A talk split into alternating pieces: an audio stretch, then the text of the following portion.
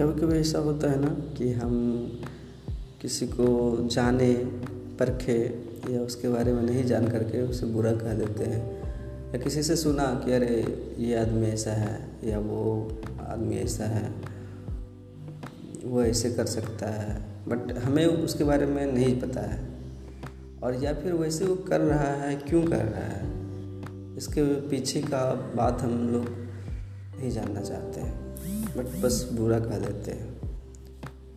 तो इस चीज़ को लेकर के मैंने कुछ लिखा है और मैं सुनाना चाहता हूँ कि जज करने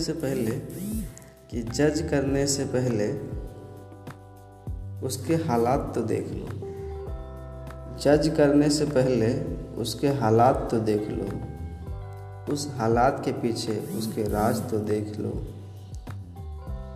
बेशक वो अच्छे से बुरे बने हो, पर क्यों और किस लिए उसके अंदाज तो देख लो।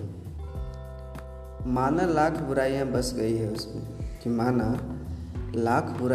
गई है उसमें, एक बार बात करके तो देख लो। उन किसी की गहराइयों को जाने बिना उसे बुरा कहने से पहले कि उन किसी की गहराइयों को जाने बिना उसे बुरा कहने से पहले उसकी गुजरी कहानी का कहावत तो देख लो। हालात या परिस्थितियों से क्यों हुआ कुछ